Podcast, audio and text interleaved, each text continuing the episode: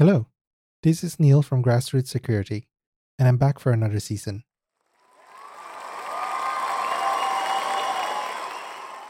For those who are not familiar with this podcast, I talk about some of the current news and things that we could learn from them that could be applied to either yourself or your organization. Hello, Carrie. Welcome to a new year. Do not hello me. Where have you been? I have no excuse. Good. I thought it was the apocalypse since I haven't heard from you in months. I have spiders living in me and the amount of cobwebs I have. I thought I was not going to start up. Well, at least you know you're dry, and you did start up. Lucky for you I did or this podcast would not have happened. Maybe unlucky for me. What did you say? I said, lucky me. In any case, my apologies to my listeners. I will do my best to make sure I keep this podcast going. As usual with the disclaimer, the opinions here are my own, and relying on any information from this podcast is at your own risk. Now, on with the show. Unless you have been living in the middle of the rainforest or the desert with no access to news, a lot has happened in the past two months. I will not go into those specific topics due to the polarizing nature of them. However, I would like to tackle the general topic of misinformation and disinformation for this podcast. Before I start, just some definitions. Misinformation is false or inaccurate information that is communicated regardless of an intention to deceive. While disinformation is misinformation that is deliberate, meaning the one who is saying it is acting maliciously. Misinformation has been a part of human history for quite some time. And to combat this, we have journalism, which in pure terms is meant to be unbiased reporting on current or past events based on facts and supported with proofs and evidences. But with the advent of social media, wherein oftentimes that is the only source of information that people use to keep themselves up to date, you have a high chance of misinformation. For those who have seen The Great Hack in Netflix, it shows how a company that does data mining and analytics show the dark side of social media, with the backdrop of the 2016 US presidential election as well as the United Kingdom's Brexit campaign. I do recommend watching that documentary. The premise is that each person has thousands of data points that a data analytics company can collect. If you liked a post about Harry Potter, that is one data point. If you shared a post about home renovations, that is another data point. If you entered your social demographics, like where you live, what your gender is, what your age is, etc., those are data points. These data points are very powerful, especially when combined. For example, there may be a misinformation campaign that another Harry Potter series will be coming out, but with their kids as the protagonists. Since you liked Harry Potter before, you are more likely to click on a post that says Harry Potter sequel slated for 2022. If you combine that with other data points, it becomes more powerful as it is more targeted, like Harry Potter does home renovations. You heard it here, folks. So, whoever is the agent of J.K. Rowling, Call me. I have some ideas on this. Why cannot it be Carrie does home renovations? Are you famous? Well, I am in this podcast. Is this podcast popular? Touche. Remember that when you click on something, you are already showing what we call bias towards what you clicked, and this bias can either be positive or negative. By definition, bias is a tendency inclination, or prejudice towards or against something or someone. From Psychology Today, some biases are positive and helpful, like choosing to only eat foods that are considered healthy or staying away from someone who has knowingly caused harm. But biases are often based on stereotypes, rather than actual knowledge of an individual or circumstance. Whether positive or negative, such mental shortcuts can result in judgments leading to rash decisions or discrimination. In the same Psychology Today source, people are naturally biased. We like certain things and dislike others, and often we are not fully conscious of those prejudices. We acquire bias at a young age and often based on our upbringing.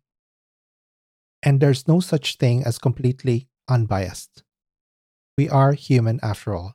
I am not human. Does that mean I am not biased? Well, if the programs you are running were developed by human, then you have a degree of bias based on how those applications were coded.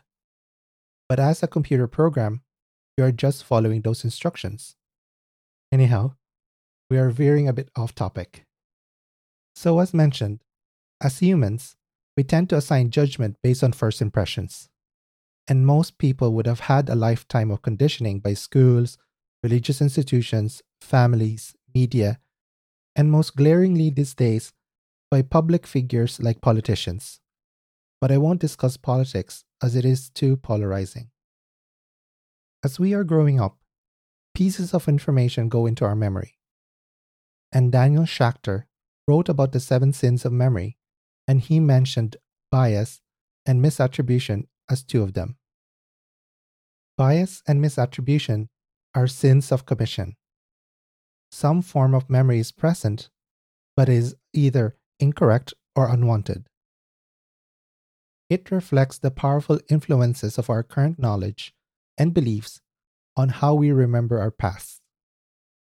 Either unknowingly or unconsciously, we often edit or entirely rewrite our previous experiences in light of what we know now or believe. This can result in a skewed memory of a specific incident that says more about how we feel now than about what really happened then. Misattribution, on the other hand, involves assigning memory to the wrong source, mistaking fantasy for reality, or incorrectly remembering that you read something from a newspaper when it was actually a friend who told you about it. Misattribution is far more common than most people realize and has profound implications in our lives today. Misinformation and disinformation often rely on misattribution. You retrieve things from memory, but cannot remember the source. This is why advertising is so effective. We see a product and feel familiarity because we have encountered it before, but fail to remember that the source of the memory was an ad. I have a lot of memories due to ads. And since we're just coming from our holidays, I remember when I hear the ringing of sleigh bells and a brightly lit red truck. It brings me nostalgia as well as excitement because my memory links it to good times. I have a lot of memories as well. I have 128 gigabytes of them. That is a different type of memory, Carrie. Anyhow, there was a study made by Pennycook and Cannon and published in the Journal of Experimental Psychology General on prior exposure increases perceived accuracy of fake news. They have shown that even a single exposure increases subsequent perceptions of accuracy, both within the same session of that exposure as well as a week after that exposure. So if you see a headline in one of the social media platforms that exposure alone will make you remember the headline, even if it is not factual information. Funnily enough, the headline Harry Potter does home renovations is something I recalled again, and I will probably remember it again after a week. So, you really want to have that show? I wouldn't say want, but it'll be interesting. Imagine Leaky Pipes Reparo, or Accio Hammer, or using Wingardium Leviosa to levitate the furniture while you replace the floors. Oh, the possibilities. Whoa. Don't get too excited. It's too early to be this chirpy. Another key point is that repeated exposure can increase the sense that misinformation or disinformation is true. Repetition creates the perception of group consensus that can result in collective misremembering a phenomenon called the Mandela effect. You can read on it from an article written by Neil Dagnall and Ken Drinkwater. It was called the Mandela effect because in 2010, countless people on the internet falsely remembered Nelson Mandela was dead. It was widely rumored back then that he died in prison in the 1980s. In reality, he died in 2013. This misremembering or misattribution can have serious consequences.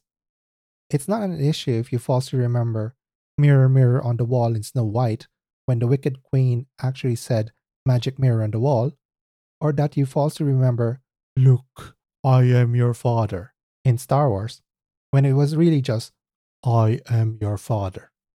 I could go on, but you get what I mean. Please stop. David Prowse will turn on his grave after your impersonation. Anyhow, the serious consequence is when the combination of misattribution and bias result in people's lives being impacted. An example was on the safety of the measles, mumps, and rubella vaccine, or more commonly called the MMR vaccine. A number of people are still referencing the retracted paper from The Lancet whose author lost his medical license. That paper was completely discredited due to serious errors, undisclosed financial conflicts, and ethical violations. But because there are still people who are against the vaccines due to that misinformation about vaccine safety, it resulted in people contracting and dying of measles when they could have been vaccinated against it. In the WHO and CDC report from 2000 to 2016, the annual reported measles decreased globally. But from 2017 to 2019, measles incidence increased in all regions. In 2016, there were 132,490 reported cases of measles. In 2019, that number jumped to 869,770. That number is higher than the number reported back in 2000 and the fundamental cause of the resurgence was failure to vaccinate, both in recent and past years, causing immunity gaps in both younger and some older age groups. And because of the pandemic we are in right now, there are a lot of misinformation going around in relation to these vaccines as well. So it is important to know what information is false. But we will talk more about reducing misattribution and bias in a bit. From a purely cybersecurity perspective, misattribution and bias make you susceptible to malicious campaigns that feed into your bias. This can be as simple as unsolicited email on home repairs, to malicious links on your social media that either direct you to malicious sites to get your personal information or to install malicious software on your computer. But I still go by the more critical consequence when those misattributions and bias harm people, whether it is yourself or others. So, how do you reduce misattribution and bias? A cognitive scientist, Julian Matthews, wrote in an article to explain why humans are susceptible to fake news and misinformation. If you have time, please do read the article. I've placed links in my blog. In that article, he mentioned that the way our memory works means it might be impossible to resist fake news completely. It is hopeless for you humans. Ouch. Knowing how your mind works and how it creates misattribution and bias is important. Matthews, in the same article, asks us to approach it like a scientist. This means questioning, motivated by your curiosity, but also being aware of your personal bias ask yourself the following questions What type of content is this? With people's heavy reliance on social media, you need to ask whether this is news, opinion, or satire. This will help frame your information. Some people would treat an opinion piece as news. And worse, some people would treat satire as facts. I remember years ago when the Irish satire website, Waterford Whispers, published an article in 2015 about a stampede in Lidl. For those who don't know, Lidl is a grocery chain in Europe. Again, it is a satire, yet a German magazine referenced that satire in their article, treating it as real news. This just goes to show that even media outlets can make mistakes, but the editors should have done their job to verify the information accordingly. Another question to ask is where is it published? pay attention to where the information is published. If this is major news, it will be reported in a variety of sources and not just one. Again, the example is the satire post from Waterford Whispers. Wikipedia also has a list of fake news and satirical websites. It is interesting to see how many there are. And the last question to ask who benefits? Reflecting on who benefits from you believing the content will help in framing the information. This will also help check our own interests and if our biases are going to factor in. On a personal note, I avoid going on social media platforms for my news. I always take them with a grain of salt. I tend to refer to well known news sites. However, more and more news sites are putting up paywalls. The paywall, meaning you have to pay to access the information, being put up by newspapers, is probably not helping in addressing misinformation. Some of them are not too bad, wherein they just ask you to register at a minimum. But if people cannot access the information, how can they verify facts? As a side note, there are some news sites that do not put up paywall but are asking for donations. If you have the means and resources, please do support them because they need resources to do the work. People are not buying physical newspapers these days. Lastly, there are groups and organizations that are doing fact checking as well. It's hard to believe that some years ago, these sites did not even exist. But because of the proliferation of false information being spouted by well known figures who people trust, within the past five to six years, they have started proliferating. The University of California at Berkeley Library has a list, and I'm linking that in my blog as well. I use a number of them, like Fact Check and Snopes. And that's it. I hope this has been useful and has given you ideas on how to protect yourself online, especially against misinformation and disinformation. And I'm glad to be back. I'm glad as well that I'm not the home of spiders anymore. I wish everyone a wonderful week. Slán go fóill. Bye bye. Take care keep safe.